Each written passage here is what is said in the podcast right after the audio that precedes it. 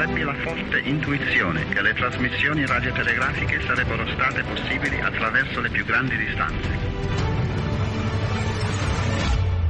La guerra è finita. I have a dream. Three, two, one. The World Trade Center exploded. Campioni del mondo! Avemus Papa. Il mondo alla radio. Dall'attualità internazionale alla cronaca locale.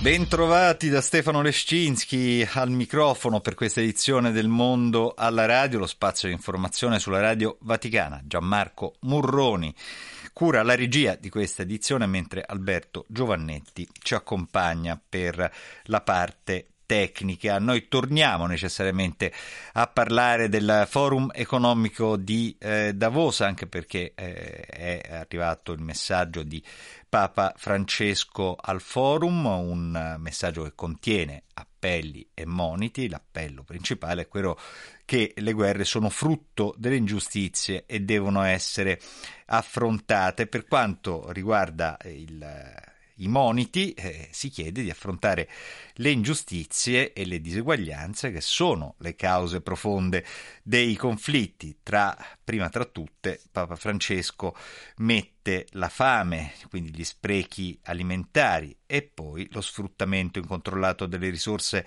naturali, eh, lasciando intere popolazioni che eh, dovrebbero essere beneficiarie di queste risorse in stato di indigenza. Insomma, a Davos si è parlato di tutte quelle che sono le malattie del mondo di, che, stiamo, che, stiamo, vivendo nel quotidiano, eh, fatto soprattutto di crisi, di guerre, commercio eh, delle armi, poco si è sentito in realtà parlare di problemi etici, di problemi legati allo sviluppo, di corretto utilizzo delle risorse, ma di questo noi parliamo con i nostri ospiti di oggi, che sono il professor Gianni Vaggi, economista dello sviluppo, non a caso, ordinario all'Università di Pavia. Grazie per essere con noi, professore. Grazie voi. E poi abbiamo il professor Maurizio Simoncelli, vicepresidente di Archivio Disarmo. Ci siamo sentiti non molto tempo fa. Grazie per essere ancora con noi, professore. Grazie, grazie. Anche perché le tematiche legate alla questione del mercato delle armi e eh, del disarmo sono veramente tanti, anzi entrano un po' in tutti i temi che sono emersi eh, in questo forum di Davos. Intanto, professor Vaggi, cosa ne pensa eh, di questi appelli di Papa Francesco che nuovamente vengono diretti là dove devono essere diretti, e cioè ai potenti eh, del mondo, che poi sono anche eh, coloro che eh, di fatto, insomma, possiamo dirlo, questi problemi più delle volte li creano. Eh, la prima cosa, come diceva giustamente lei, che questi appelli sono ripetuti e non arrivano da oggi. Aspetti professore, la, la, sentiamo molto male, continui a parlare e stiamo cercando di sì, risolvere sì, il problema. Ecco, sentite, meglio, meglio, meglio, per... meglio. Ottimo, ottimo. No, dicevo che questi appelli sono appunto ripetuti e quindi ascoltati in modo molto parziale. Ovviamente tutti pensiamo alla Laudato Si del 2015. Professore, mi dispiace, eh, quindi... la dobbiamo far richiamare perché non, veramente il segnale okay. non riusciamo a eh, prenderlo in maniera pulita. Intanto possiamo provare con il professore Simoncelli. Professor Simoncelli, a lei ovviamente eh, si può porre la stessa, la stessa domanda. Insomma, eh, chi eh, dovrebbe poi risolvere eh, questo tipo di problematiche ricorrendo a una etica eh, molto, molto forte nelle, nelle proprie azioni sono proprio coloro che si riuniscono in questi giorni a Davos. Sì, sicuramente. Troviamo sostanzialmente una quindicina di paesi, eh, sia del, dell'Occidente industrializzato, ma anche paesi appunto eh, di altre aree come la Cina, la Russia e così via, che sono anche i paesi che più sono coinvolti in questa situazione di, mh, di tensione internazionale, di questa uh, transizione energetica che ad oggi ancora non transita, ancora vediamo i ritardi sui, sugli interventi per salvare i nostri cambiamenti climatici e, e giustamente l'intervento del Papa che è stato veramente a 360 gradi ha parlato della ricchezza, dell'ambiente, della fame, dei rifugiati, della guerra, del commercio delle armi. Sono tutte facce della stessa medaglia sono tutte facce della stessa medaglia, eh, dove c'è la guerra, dove c'è la fame, dove c'è la povertà, lì appunto scoppiano le guerre, scoppiano eh, movimenti migratori che appunto portano milioni di persone a rifugiarsi nel mondo. Le Nazioni Unite parlano nel 2023 di 117 milioni di rifugiati qualche cosa, per eh, maggior parte provenienti da Siria, Afghanistan, Ucraina, insomma.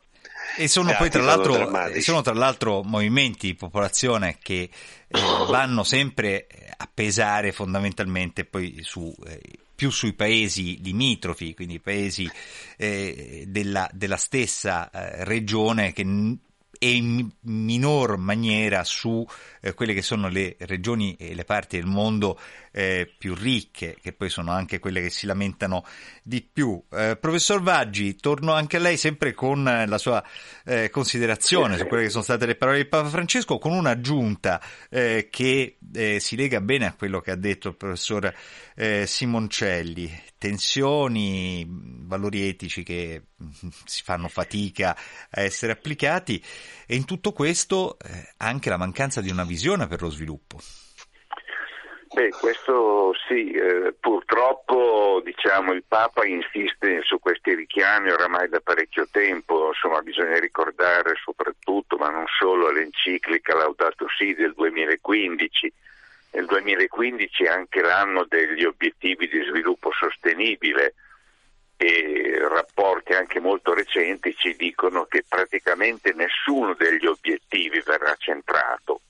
Eh, anzi in alcuni casi si è veramente molto fuori rotta, eh, compresi diciamo, i diritti dei lavoratori migranti e non, non, migranti. Quindi sì, questo richiamo è forte, a me ha colpito molto nel messaggio eh, la, fame, no? perché insomma a volte questi richiami generici lasciano un po' lì, ma se tu individui delle figure specifiche. La fame sarebbe anche il secondo, cioè combattere la fame, degli obiettivi di sviluppo sostenibile e anche rispetto a quello non, non si è sulla strada giusta per raggiungerlo, quindi figurarsi il resto. E poi la parte che, insomma, quella sulle diseguaglianze legate al potere, tema che ritorna tra l'altro nel rapporto Oxfam appena pubblicato Potere e, ricche- potere e ricchezza, tra l'altro, un binomio veramente pericoloso.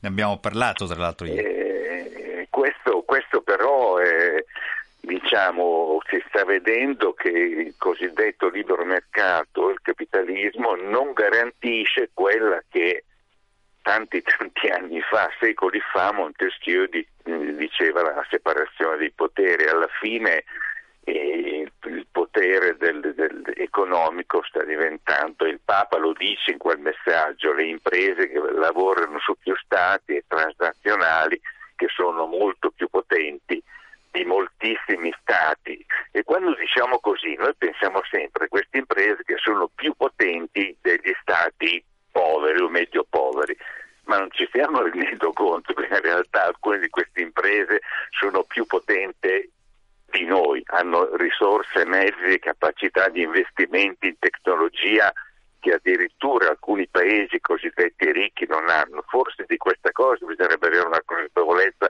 un po' maggiore, perché di lì poi passi all'etica anche, cioè alla direzione che devono prendere queste cose. Esattamente, quella dovrebbe essere, eh, dovrebbe essere compito anche del, meglio, anche, soprattutto del, eh, del mondo politico, cioè del mondo eh, che è legato al governo dei singoli paesi e eh, degli enti eh, internazionali. Eh, professor Simoncelli, la sorprende che si sia parlato fondamentalmente poco di questioni economiche, finanziarie al forum, se non forse in maniera eh, diciamo meno pubblica, perché i temi pubblici che sono usciti poi sono tutti relativi all'attualità eh, eh, internazionale, quindi le guerre eh, in corso, la, la, possibilità o meno di ehm, utilizzare eh, i, i, fondi russi che sono stati congelati in seguito all'aggressione eh, all'Ucraina, si è tornato a parlare della questione del nucleare, tra l'altro sollevata dal sottosegretario di Stato americano Blinken che ha detto che è stato un errore gravissimo interrompere quel processo. Sì, indubbiamente l'elemento economico è quello che purtroppo, come dire, mh, crea tutta questa rete di problemi di cui abbiamo parlato fino adesso, perché l'interesse eco- economico e il modello economico di sviluppo è un modello che appunto eh, contribuisce alla eh, diversità de- della ricchezza, a un approfondimento del solco tra i più ricchi e la maggior parte dei meno ricchi, dei, dei più poveri dovremmo dire, contribuisce ai disastri ambientali, alla desertificazione, a tutto quanto eh, e contribuisce quindi sostanzialmente a un approccio rispetto al nostro pianeta che è un approccio di, di conquista e non di condivisione delle risorse eh, assistiamo in questi anni a un aumento continuo di spese militari, siamo arrivati a 2.200 miliardi, il doppio di quello che erano 25, 25 anni fa, quindi dopo la guerra fredda e ci troviamo di fronte a situazioni drammatiche in cui ormai le istituzioni internazionali, in primo luogo l'ONU ma anche altre, sono emarginate e c'è una, eh, una logica della politica di potenza di ogni gruppo o di ogni paese, ognuno si muove autonomamente e questo comporta un, un aumento delle crisi a livello internazionale.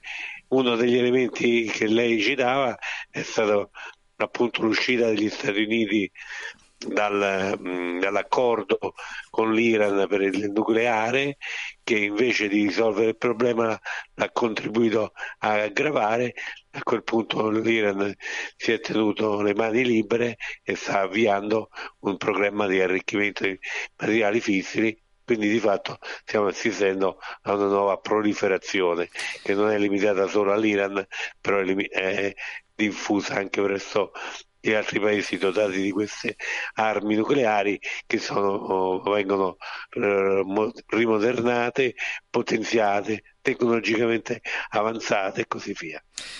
Professor Vaggi, alla luce di quello che ha detto Maurizio Simoncelli, eh, io non vorrei apparire troppo malizioso nel farle una domanda, però la tentazione eh, è forte. Eh, insomma, eh, a Davos apparentemente di economia si è parlato poco, in realtà viene il sospetto che eh, si sia parlato eh, di eh, economia e in particolare di uno dei settori trainanti dell'economia attuale, che è quella del mercato degli, degli armamenti. Nel 2022 era uscito un rapporto con messe record per questo, per questo settore. è possibile questo o eh, è un'illazione da parte mia? No, no, sicuramente non è una sua situazione. Eh, finora Davos non è che ha dato grandi segnali, nemmeno rispetto alle solite riunioni diciamo, internazionali, tipo alcune COP varie che, che poi almeno buttano in lì un po' qualche tentativo. È stata una cosa molto concentrata sulla geopolitica, tra virgolette, finora. E, e certamente i richiami del Papa agli armamenti sono alle spese per armamenti in presenza della fame, come dire, sono fondamentali. No, l'abbiamo perso, professore, l'abbiamo perso, abbiamo veramente dei grossi problemi di, di linea, eh, ci scusiamo con gli ascoltatori, ci scusiamo ovviamente con il professor con il professor Vaggi. Il professore Simoncelli, insomma, eh, mercato degli armamenti, quello avrà rappresentato in qualche modo eh, un tema eh, centrale a Davos, anche se eh, forse eh, insomma, non, non, è proprio il luogo in cui si sarebbe avuto o si dovrebbe affrontare questo tipo di, di tematiche.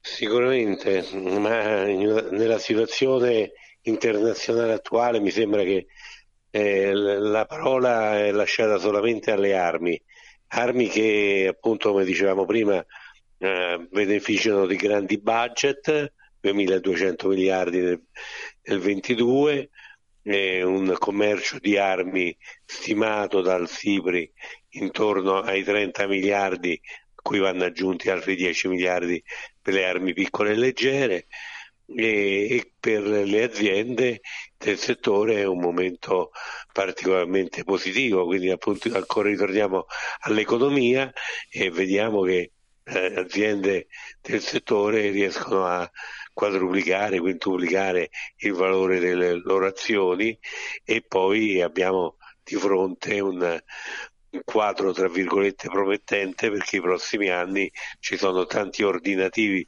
di nuovi sistemi d'arma che por- comporteranno un ulteriore aumento delle spese militari che abbiamo attualmente. Quindi un, un quadro fosco, insomma, per, eh, per, fosco, sì. per, per, il prossimo futuro.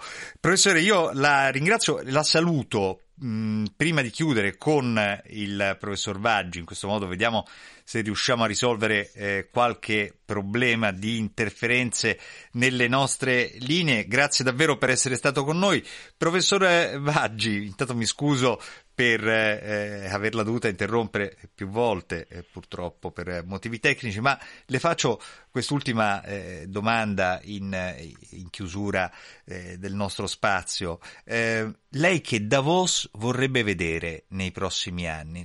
Qual è il forum economico mondiale che lei vorrebbe vedere? Ma io non, non, vorrei vedere un Davos, vorrei vedere tanti forum economici mondiali che si organizzano magari in continenti diversi e che si organizzano attorno ad attori prevalentemente differenti. Eh, non, questo è, è, un po' come riusciamo ad accettare che ci siano le potenze emergenti, potenze economiche oramai fortissime e paesi magari poveri ma che vogliono far sentire la loro voce, pensiamo all'Africa, eh, L'ONU, ovviamente il Consiglio di sicurezza, andrebbe, però appunto forse bisognerebbe avere questi forum anche a livello regionale organizzati da eh, realtà locali, governi o realtà locali, per provare a centrare un po' di più il, l'orientamento verso cui andare, che poi è il discorso del portare un contenuto etico, insomma, nella, nella, nel discorso economico, fin, almeno dove è possibile. E quindi io vorrei vedere un Davos sparso per il mondo, non, non in 193 paesi, come dire, però almeno sparso in alcuni continenti a, a turno, eh, a rotazione, non con, poi gli svizzeri se ne avranno male, però insomma sarebbe forse una bella cosa.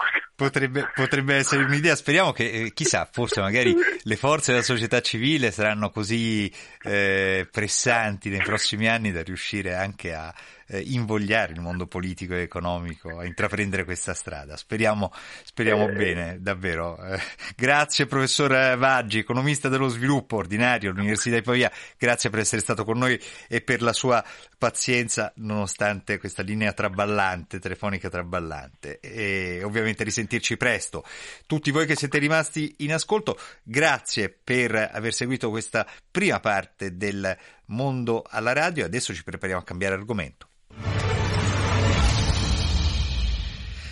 E veniamo in Italia per trattare un argomento molto importante, anche spinoso da un punto di vista sociale per il Paese, ma anche da un punto di vista eh, politico e, e, e giuridico. Il 2023 si è chiuso come il secondo anno peggiore di sempre negli istituti di pena italiani, con ben 68 persone che si sono tolte la vita. Il 2024, iniziato da poche settimane, ha già cominciato a contare le sue vittime, quattro fino a questo momento. Il presidente nazionale dell'Ordine degli Psicologi Lazzari ha chiesto più formazione specifica per chi opera in questi contesti e Roberta Barbi lo ha intervistato, sentiamolo.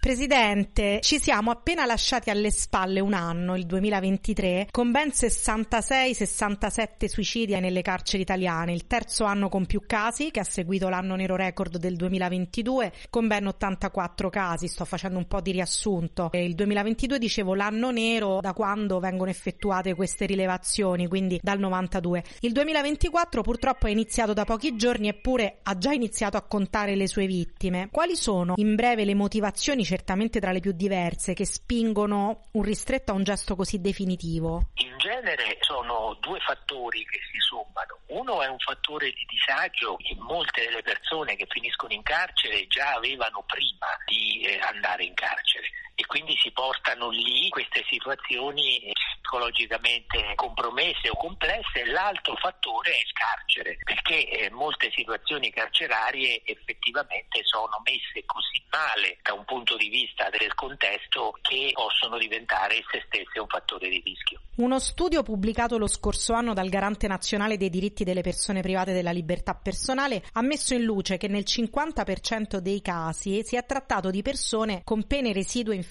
a tre anni, mentre nel 62% dei casi di suicidio di persone nei primi sei mesi di detenzione. Fa dunque più paura l'interno o l'esterno? Da questo dato significa che le situazioni qui sono entrambe, l'impatto con la situazione carceraria ma anche situazioni di fragilità che finiscono in carcere dove probabilmente non riescono ad avere il tipo di supporto di aiuto, di osservazione diciamo così dei rischi che sarebbe necessaria. Nella ricerca delle cause di questi gesti estremi non si può non distinguere i detenuti affetti da dipendenze piuttosto che quelli con problemi psichiatrici. In molti casi si è trattato di suicidi annunciati che si potevano evitare, secondo lei? Non sono un esperto del ramo, però esistono delle metodologie che negli anni sono avanzate per l'osservazione, diciamo, dei fattori di rischio. Quindi non c'è dubbio che avere una disponibilità maggiore di professionisti, perché poi c'è anche il tema che tutto questo richiede una presenza di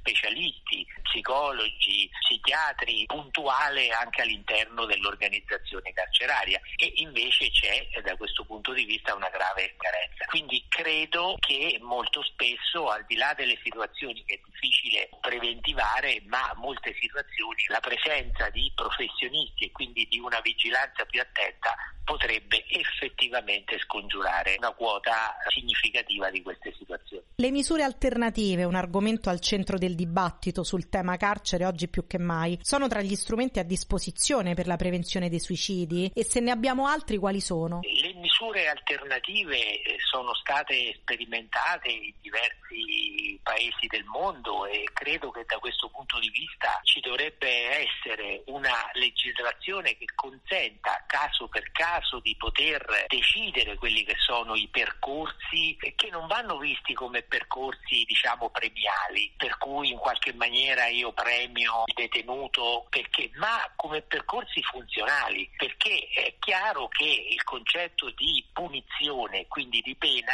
deve essere accompagnato nell'interesse stesso della società, anche da un concetto in qualche maniera di aiuto affinché la persona in qualche maniera possa poi reinserirsi con un orizzonte diverso nella società, cioè dovremmo immaginare che i detenuti escano da questi percorsi auspicabilmente migliori e non peggiori, quindi non destinati invece a violare le leggi in maniera ancora più importante e più significativa. Credo che a volte il dibattito intorno a questo tema, che si estremizza in maniera un po' superficiale tra chi sembra un buonista e chi invece dice no, io penso che dobbiamo metterci anche nell'ottica della società. Qual è l'interesse poi generale della società? È certamente punire, ma è anche fare in modo che poi da questa punizione esca fuori un ragionamento che aiuti la persona a comportarsi diversamente per il futuro. Da questo punto di vista non c'è dubbio che sia l'esperienza carceraria detentiva sia le esperienze di, di pena alternative, soprattutto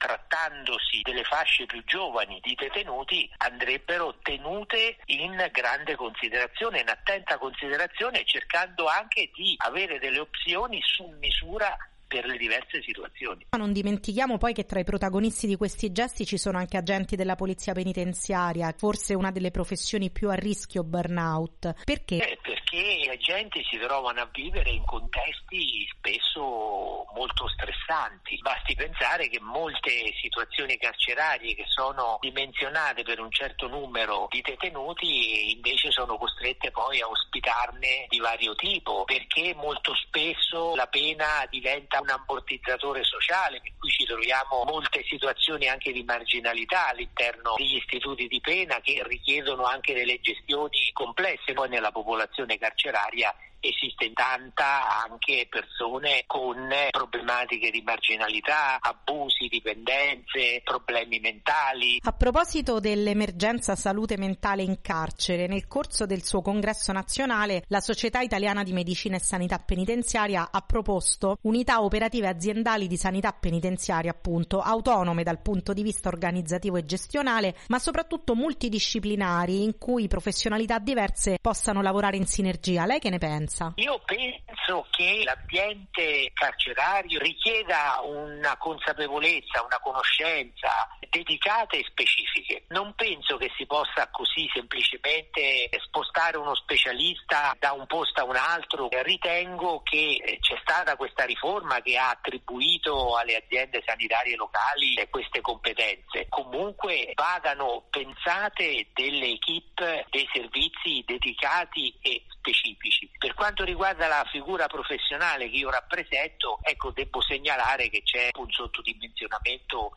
importantissimo sia per gli esperti che da anni noi chiediamo di riqualificare, sia per quanto riguarda poi invece appunto gli specialisti delle unità sanitarie locali. Quindi credo che questa idea vada in una direzione giusta. Nel 2023 l'Ordine Nazionale degli Psicologi che lei presiede ha aperto un tavolo congiunto con il DAP, il cui obiettivo è quello di valorizzare la figura dello psicologo penitenziario. Come sta andando? Il tavolo sta andando un po' faticosamente Ovviamente non sempre riusciamo a lavorare con i tempi giusti, credo che le intenzioni siano valide e da parte nostra c'è la massima volontà di collaborazione. Quello che vorremmo forse è avere la possibilità di lavorare in maniera un pochino più intensa intorno a queste tematiche di cui ci stiamo occupando.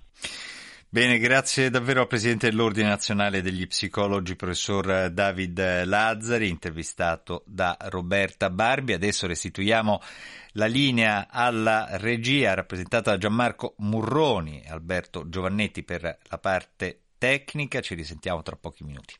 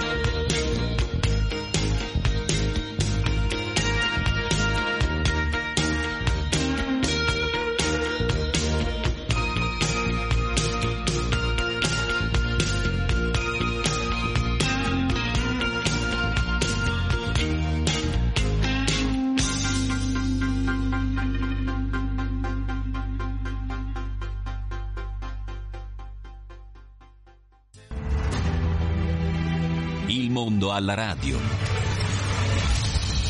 Nuovamente in diretta con il mondo alla radio, lo spazio di approfondimento sulla Radio Vaticana, Alberto Giovannetti alla console, Silvia Giovanrosa cura la regia di questa edizione. Nella seconda parte del mondo alla radio noi vi vogliamo raccontare due bellissime storie legate a eh, una visione di eh, impresa che tenta di dare una risposta a quelli che sono i problemi principali del nostro mondo, e cioè quelli relativi alla riduzione dei fattori che influenzano i cambiamenti climatici, che provocano eh, inquinamento, che provocano dispersione delle risorse. Due iniziative che hanno origine in due diverse parti eh, d'Italia, una in eh, Emilia, nel Bolognese, una in Molise. Io intanto ringrazio i nostri due ospiti che sono anche eh, gli amministratori delegati delle società che si occupano di questi progetti e che sono Claudio Tedeschi, imprenditore di Bologna, amministratore di Dismeco. Ben trovato, grazie per essere con noi. Grazie a voi per avermi chiamato. Grazie È tanto mille. che dovevamo sentirci, Claudio Tedeschi, finalmente in trasmissione. Antonio Lucio Valerio, imprenditore di RES, recupero etico sostenibile. Ben trovato, grazie per essere con noi. Grazie a voi per avermi dato la possibilità. Claudio Tedeschi okay. di Smeco. Allora, voi avete eh, inventato un sistema imprenditoriale che non solo serve a fare impresa vera e propria, ma serve anche a eh, soddisfare delle necessità eh, sociali molto importanti. Eh, voi vi occupate in particolare di eh, recupero di eh, elettrodomestici, nello specifico di lavatrici, sia da un punto di vista appunto eh, industriale di recupero eh, delle materie prime associate a eh, questi elettrodomestici, sia da un punto di vista sociale, eh, e cioè eh, favorendo il, la reimmissione, eh, diciamo così, operativa di questi, di, questi, apparecchi. Stavo per dire la reimmissione nel mercato, ma in realtà non è un mercato perché la vostra è un'opera, è una, un'attività che da questo punto di vista avviene pro bono. Che ci racconta a proposito?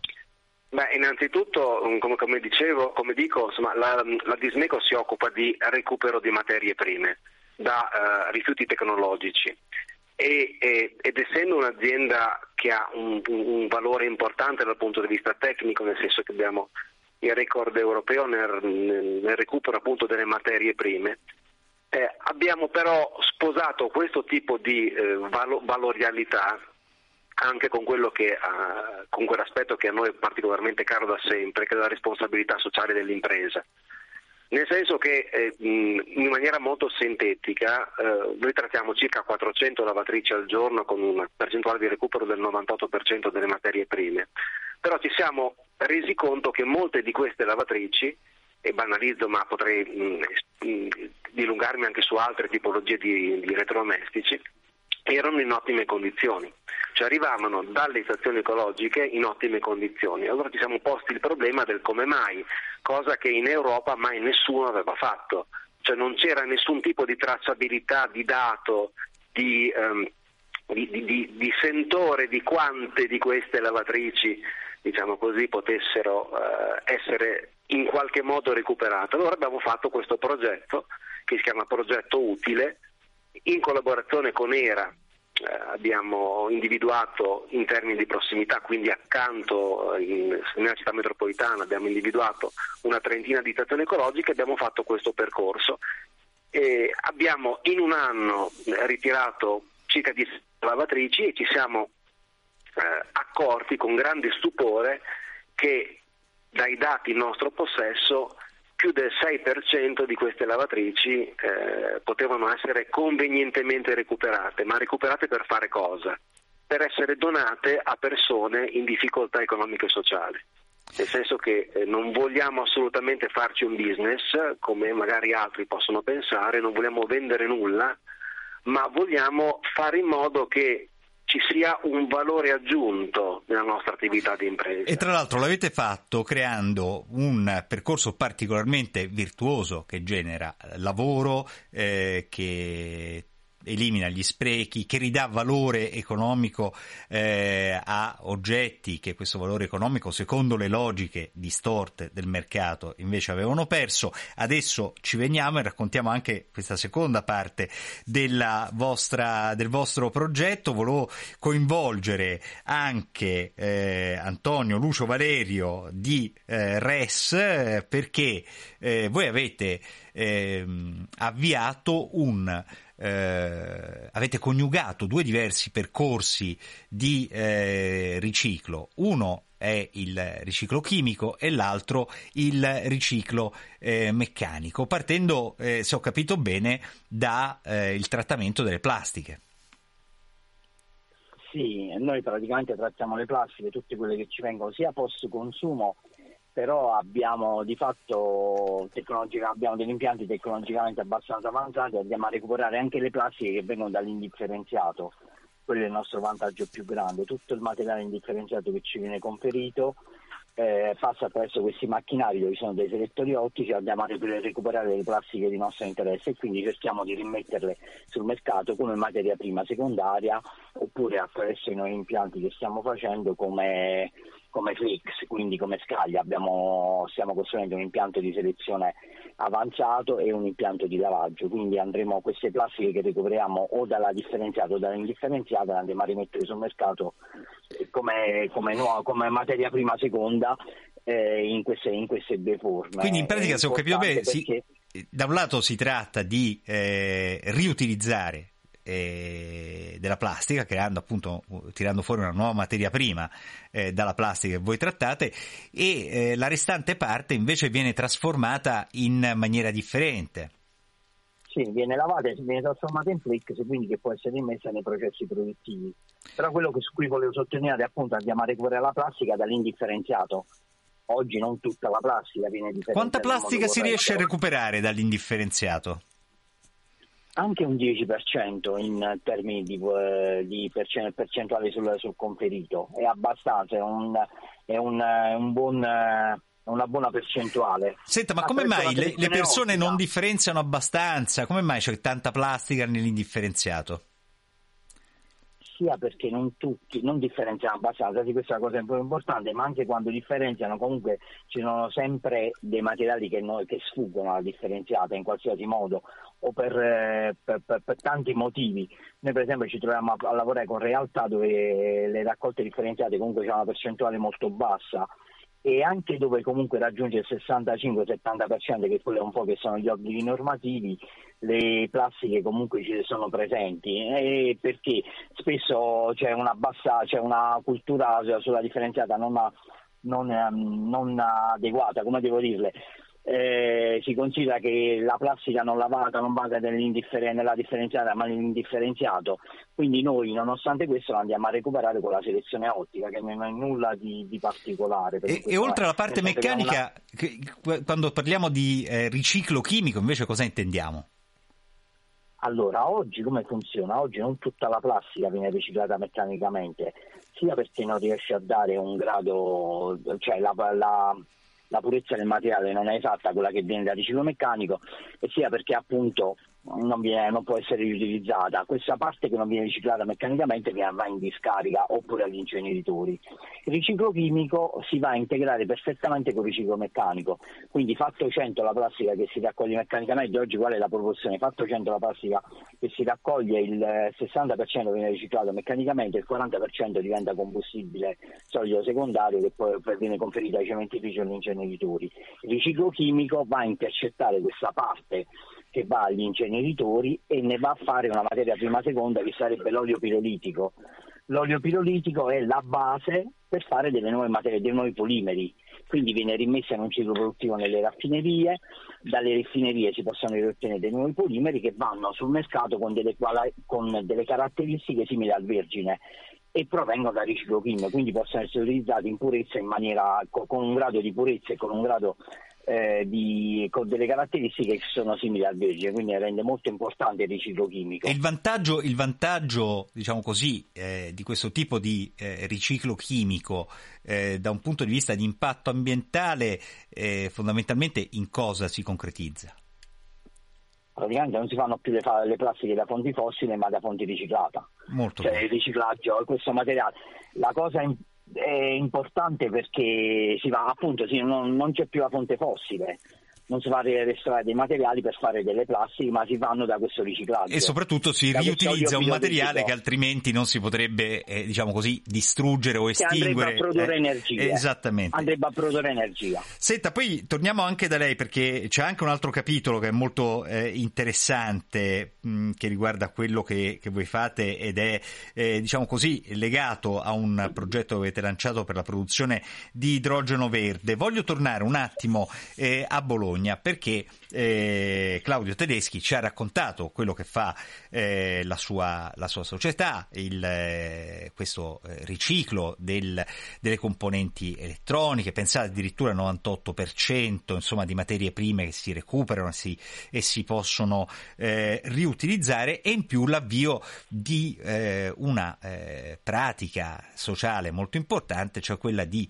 rigenerare determinate macchine che possono essere recuperate, che non sono neanche una percentuale particolarmente bassa e che vengono donate a chi eh, è in condizioni di disagio, di fragilità o di debolezza economica. Perché vi dicevo che questo produce un, eh, un ulteriore step, eh, diciamo così, virtuoso, perché eh, ovviamente non è Dismeco che si mette a riaggiustare le lavatrici, eh, ma eh, ci sono eh, determinati eh, ambiti eh, come l'Academy, se non ho capito male, che è curata dal CNA Bologna e Cipar, che eh, tra l'altro eh, fa formazione professionale, quindi prepara eh, personale, eh, crea nuovi posti di lavoro, lo fa anche qui utilizzando e operando in ambiti eh, dove ci sono persone con particolari fragilità. Ce lo racconti lei, Tedeschi?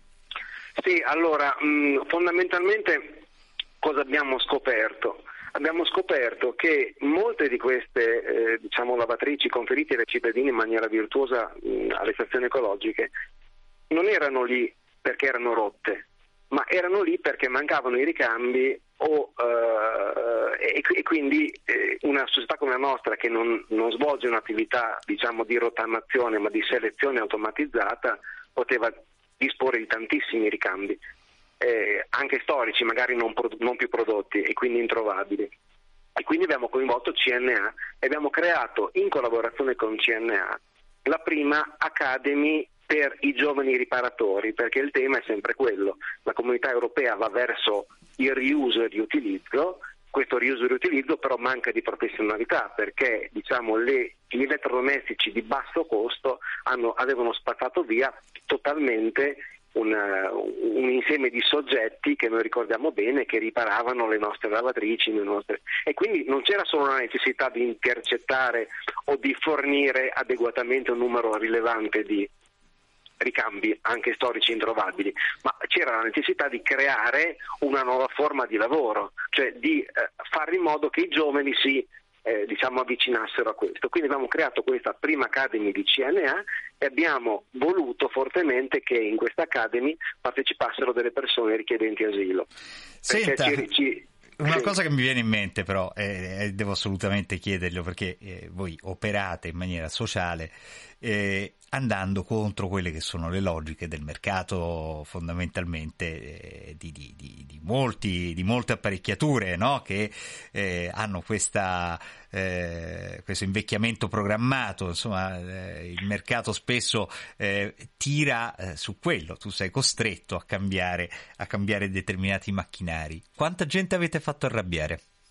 abbastanza, però il tema e, e le scoperte che sono derivate da questo primo approccio generativo e, e, se vogliamo anche innovativo di processo, considerare una cosa che fino a poco tempo fa veniva gestita da un rottamaio in qualcosa che avesse un, un valore come ha un valore, una lavatrice di rottamaio vale un euro, una lavatrice rigenerata ne vale 200, semplicemente gestendolo in maniera diversa riusciamo a moltiplicare di 200 volte il valore di un rifiuto.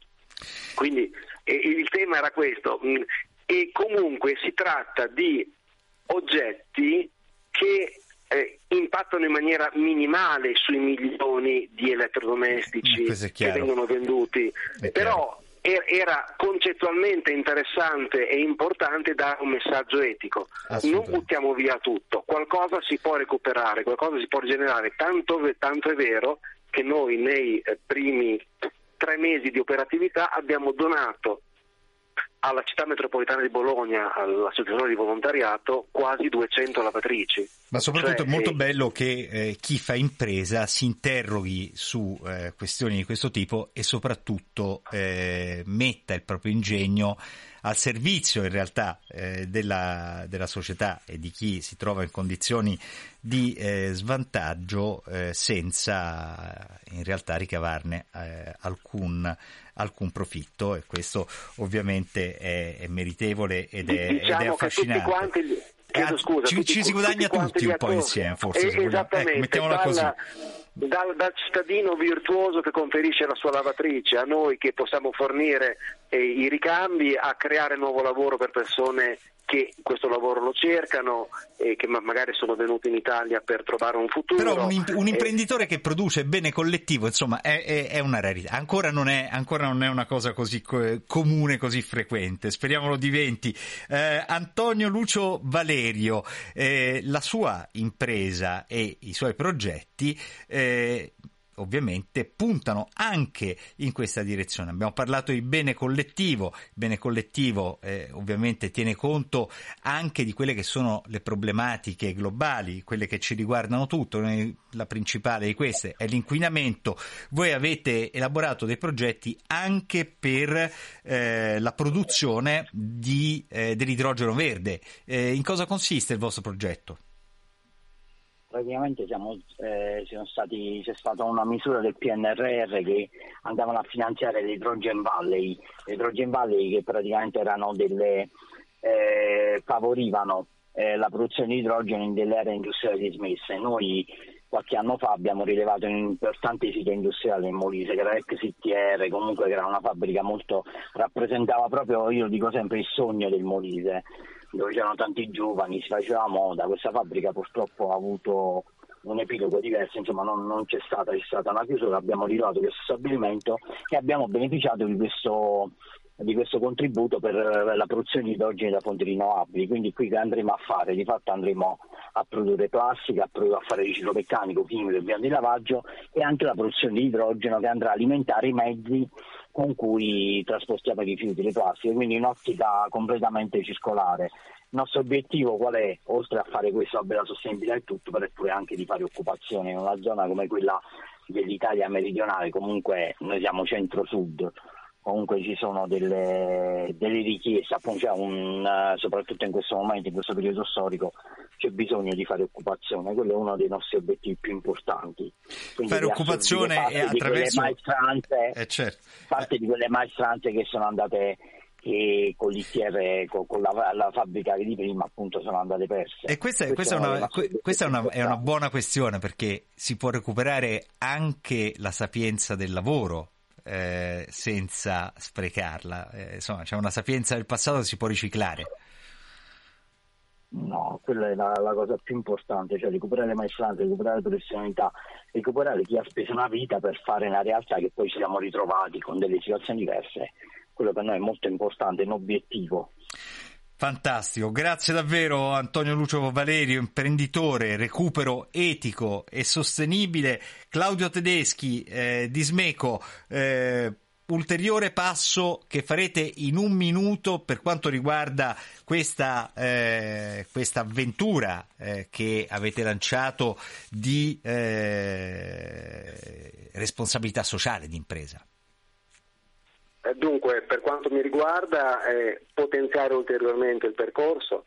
Una cosa che non ho detto è che ehm, paradossalmente le lavatrici, tra virgolette, insieme a questo che noi recuperiamo sono di, quelle di maggior qualità e di maggior valore aggiunto perché sono quelle riparabili, non quelle diciamo di scarsa qualità, quindi ci sono tutto un insieme di situazioni estremamente interessanti. Ne approfitto questi ultimi dieci secondi per dire che Dismeco è a disposizione di tutti quei soggetti che avranno voglia, ovviamente gratuitamente, di eh, apprendere questo tipo di percorso, di impegnarsi in questo tipo di percorso, per cui se vi sono delle realtà anche parrocchiane o territoriali che vogliono ambire a un, un, processo di rigenerazione che faccia bene al territorio, noi siamo più che, vo- più che volentieri a disposizione per fornire nostre, i nostri ricambi gratuitamente nostro, la nostra conoscenza di tipo tecnico, perché crediamo che sia un modello di recupero eh, del, di, dei rifiuti che non sono più rifiuti, ma che sia generativo anche per creare nuovi posti di lavoro.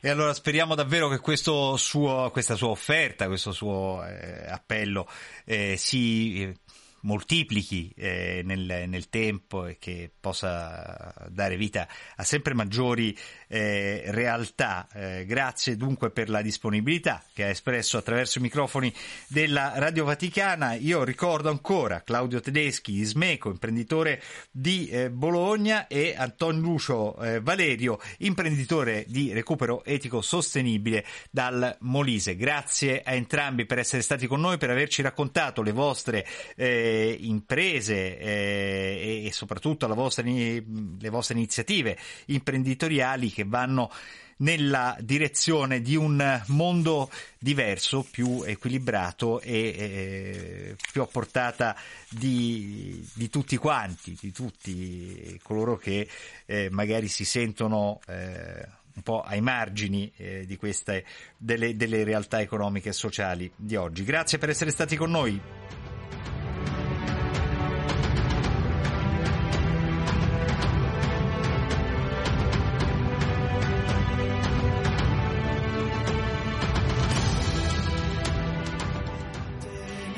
Sto più, guardo le nuvole lassù. Cercavo in te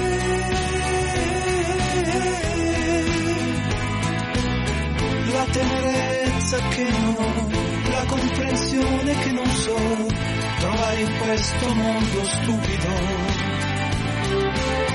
Quella persona non sei più, quella persona non sei tu. Finisce qua.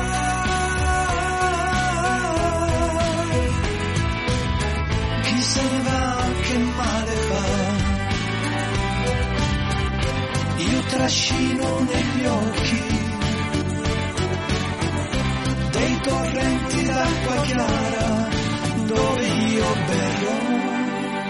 Io cerco boschi per me e vallate col sole più caldo di lei, insieme a te non ci sto più, guardo le nuvole lassù. E quando andrò devi sorridermi se puoi, non sarà facile ma sai, si muore un po' per poter vivere Arrivederci amore, ciao, le nubi sono già più in là. Finisce qua.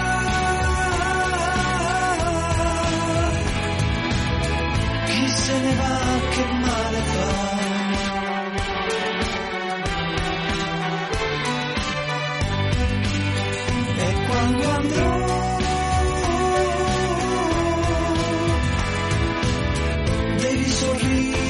Sorridermi